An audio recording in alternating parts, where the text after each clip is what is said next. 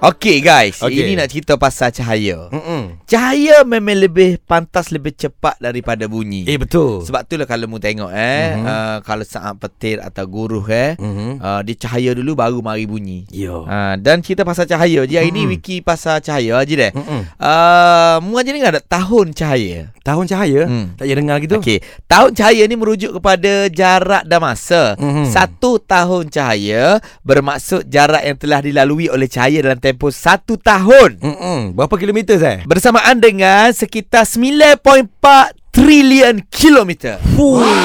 Lagu mana? Jauh. Memang jauh Haji. Mm-mm. Jadi untuk sukat jarak di angkasa, saintis tak pakai kilometer sebab angkasa terlalu luah. Mm. Jadi mereka pakai tahun cahaya. Mm-mm.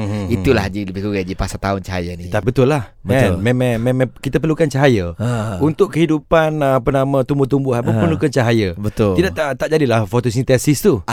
Ah, dalam kehidupan kita pun kadang-kadang kita ada sebut ah, ada cahaya di ujung terowong. Betul. Dalam kesusuan hair tu kita akan nampak Ah. cahaya. Dalam agama kan sok murat cahaya kan petunjuk. Ya. Ah. Oh, tahu dah lah. Wiki Gegar. Baik, jangan lupa dengarkan Wiki Gegar setiap pagi lah bersama dengan Abang G dan juga Isya. Dan kejap lagi kita nak ulas semula Abang Salak Madu kita hak semalam Isya. Weh. Hah, tu dia. Pasal gapo nak tahu tunggu kejap lagi dah. Terus dengan Gegar pilihan nombor 1 Pantai Timur.